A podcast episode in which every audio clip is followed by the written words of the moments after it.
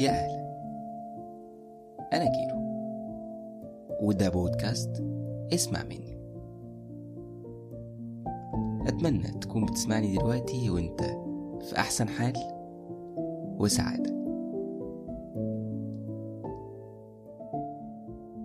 من فترة وأنا بحاول أدور على تعريف واضح لإحساس في تقديري الشخصي هو سر سعادة البشر وتعاستهم فرحهم ووجعهم. راحتهم وكمان تعبهم وهو كمان مصدر بحثهم الدائم هو الحب. معظم التعريفات كانت عامة وبتدور حوالين إنه شعور بالانجذاب نحو شخص آخر أو إنه كيمياء ما بين شخصين وإن الحب نفسه درجات ابتداء من مرحلته الأولى الإعجاب إلى أعلى درجاته وهي الغرام. أيوة بتاع الأغاني ده. والمعنى الحرفي للكلمة دي بالمناسبة هو التعلق الشديد بشيء يصعب التخلص منه. ومن ضمن الآراء وأكثرهم منطقية في موضوع تعريف الحب ده هو كلام الكاتب الساخر الكبير أحمد رجب لما قال لا أحد يستطيع أن يزعم أنه حدد معنى أو تعريفا للحب. الحب هو رغبة في إسعاد إنسان آخر بالعطاء بلا مقابل وإنه فإن وجد لحبه سبب فهو يصبح مصلحة وإن أجمل ما في الحب جنونه. وإنه يجمل كل ما يتصل به يجمل وجه المحبوب مهما صدقت فيه نظرية داروين ويجمل عيوب من نحب ويزوق سخافاته وتختلط فيه الأكاذيب بالأحلام.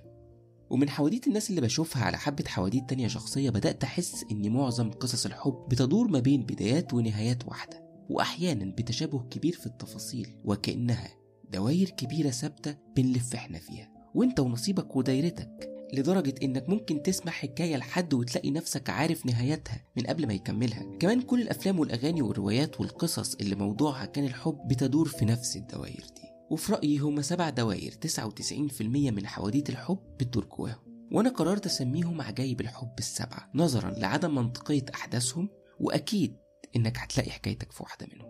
الأعجوبة الأولى الاتنين اللي كانوا بيحبوا بعض وتحولوا لأكتر اتنين أعداء على وجه الكرة الأرضية. النوع ده هو الأكثر عجبا بالنسبة لي ولكن لا يوجد منطق في مشاعر البني آدمين. الاتنين دول كانوا بيحبوا بعض في البداية ومتفاهمين وكميتهم واحدة وقد تكون علاقتهم استمرت لسنين ناجحة ولكن لسبب ما اتحولوا لأعداء ويمكن في منتهى الشراسة. للدرجة اللي ممكن طرف فيهم يأذي التاني أو يضره بالفعل. والعجيب إنك تلاقي العداوة في دي في بعض الأحيان دوافعها نفسها حب لسه موجود جواهم أو جوه طرف منهم. وهنا قمة تعقيد مشاعرنا. ومش قادرين يسامحوا بعض على وجع حد منهم سببه للتاني. أو مش قادرين يعدوا مرحلة زعل أو انفصال أو إن حد فيهم كسر حاجة جوه التاني أكبر من إنها تتصلح. وبعد عشرتهم الطويلة وحبهم لبعض ممكن يوصلوا إن عينيهم تيجي في عين بعض ولا كأنهم اتقابلوا ولا كانوا حبايب في يوم من الأيام.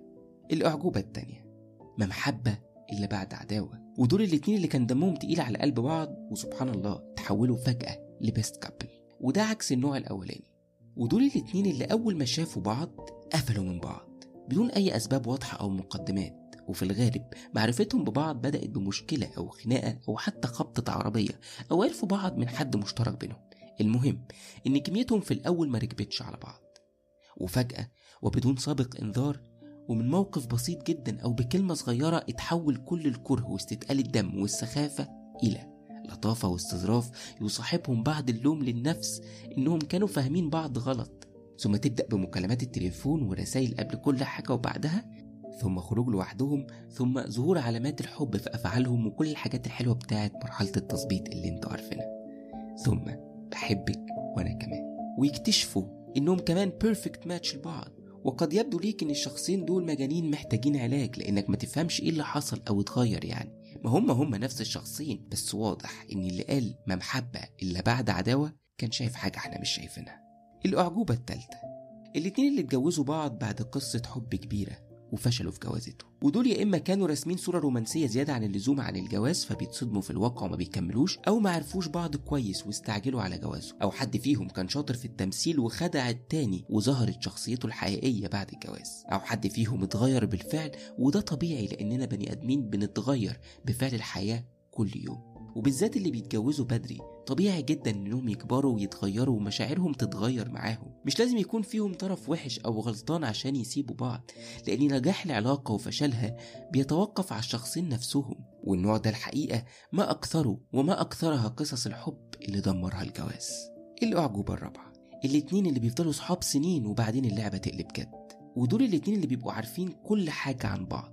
عارفين أسوأ ما في بعض وأحلى ما في بعض. مكشوفين جدا قدام بعض. كميتهم مظبوطة بطريقة مبهرة. وكل واحد فيهم متقبل التاني زي ما هو ما بيحاولش يغيره. بيتكلموا مع بعض في كل حاجة وفي أي حاجة من غير ما يخافوا أو يتكسفوا. وهي دي المواصفات الطبيعية اللي تخلي أي علاقة حب ناجحة في العموم. لأن الحب لو مش أول حاجة فيه إن إحنا صحاب تبقى علاقة ناقصها كتير. ومع الوقت كل حاجة بتتحول ما بينهم بحكم عشرتهم في الأول هما بيرفضوا المشاعر دي جواهم. أو ما بيصدقوهاش أو بيخافوا منها لتخسرهم بعض فبيفضل الحب متداري لفترة لكن طبعا الحب دايما بيفضح أصحابه. الميزة في النوع ده إن علاقتهم نسبة نجاحها عالية لو عرفوا يحافظوا على صداقتهم جوه الحب ده. لكن ساعات بتبوظ بسبب إن طرف اتغير من كونه صديق أو صاحب لشخص بيحاول يمتلك التاني أو حاسس إنه بالفعل أصبح ملكه ومتحكم فيه. وخطورة النوع ده إنهم لو سابوا بعض في الغالب ما بيعرفوش يرجعوا أصحاب تاني زي ما كانوا الاعجوبة الخامسة الشخص اللي انت بتحبه بيحبك أقل أو بيحب حد غيرك وشخص تاني بيحبك أكتر ما انت بتحبه أو انت ما بتحبوش أصلا. هي حكاية معقدة ولو سألنا ليه فده سؤال وجودي ملوش إجابة إلا إنك ما تفهمش ليه فعلا الشخص اللي أنت بتحبه يا إما بيحب حد تاني أو بيحبك بس بدرجة أقل من حبك ليه. والعكس صحيح تلاقي حد بيحبك أكتر ألف مرة من حبك ليه وبيحلم بس إنك تحبه ربع الحب اللي هو بيحبه لك وبيرضى بأقل الأشياء منك وبيتحملك في أسوأ ظروفك وبيحبك بكل عيوبك وقابلك زي ما أنت وفوق كل ده مش مستني منك مقابل وكل هدفه يشوفك مبسوط. وأنا مقتنع إن دايما في حاجات في الحب ما نسألش فيها ليه هي بتبقى كده وخلاص. الأعجوبة السادسة الاتنين اللي بيحبوا بعض وهم عارفين من البداية إن علاقتهم هتيجي عند نقطة وهتنتهي. ودي أهم أسبابها بيكون اختلاف الدين وبيجي بعد كده عدم التوافق الاجتماعي أو المادي أو العائلي. ولكن الاتنين هنا بياخدوا قرار يعيشوا التجربة تحت تأثير مشاعرهم ويتحملوا نتيجتها في النهاية. ودول في رأيي بتكون مشاعرهم صادقة لدرجة كبيرة. وبيحبوا بدافع الحب فقط من غير هدف نهائي للعلاقة دي. وده أعظم درجات الحب. وبتبقى في الغالب هي حدوتة الحب الحلوة اللي بيفضلوا يفتكروها ويحكوها لحد ما يموتوا وهما مبسوطين إنهم عاشوها وإنهم عرفوا يخطفوا لحظات حلوة وذكريات جميلة من الدنيا. مش مطلوب منك تتفق مع هذا النوع ولكن مطلوب منك تحترم مشاعرهم كبني آدمين بيحسوا زيك. العيب الخطير في الحدوتة دي هو إن وجعها بيبقى في الآخر كبير. وفكرة إنك بتحب حد أنت عارف إنه في الآخر هيبقى لحد تاني فكرة مؤلمة جدا. وإنك بتحب حد مش هتعرف تبقى معاه مهما عملت عملية صعبة. ولكن مفيش حلاوة من غير نار. وسعادتنا المطلقة بتبقى هي الأوقات اللي اتجننا فيها في حياتنا. وإنما العقل هو عدو المشاعر الأول. وكثيرا ما بيسبب لنا التعاسة. الأعجوبة السبعة. الاتنين اللي بيكتشفوا قيمة بعض بعد ما بيسيبوا بعض. النوع ده الأكثر وقوعا فيه هم الرجال. وما تسألنيش ليه برضو في ناس بعد ما بتسيب اللي بتحبه بيحلو في عينيهم أكتر. النوع ده اتكتب فيه أغاني لا حصر لها. مجملها إن في نوع من البشر بيعرفوا قيمة الحاجات لما بيفقدوها أو بيكتشفوا حلاوة مرحلة أو شخص ما في حياتهم بعد ما تروح منهم أو بيستوعبوا إن كان في شخص بيحبهم بجد لا يمكن يتعوض بعد ما بيخسروه وبيدوروا على الحب بعد ما بيضيعوه. ودول بيعيشوا بالندم على اللي راح بالذات لو الطرف التاني ده راح عاش حياته وكمل وبقى أحسن من الأول. أنا بشوف النوع ده تحديدا عنده مشكلة حقيقية أصل يلاقي حد يحبه ويخسره أو يضيعه بإيديه يبقى إيه؟ بالظبط كده عبيط طبعا. ولحد هنا أنا خلصت كلامي. شكرا إنك فضلت تسمعني لحد الآخر وأتمنى أكون قدمت لك أي حاجة ممكن تفيدك وأشوفكم الحلقة الجاية وأنتوا في أسعد أحوال.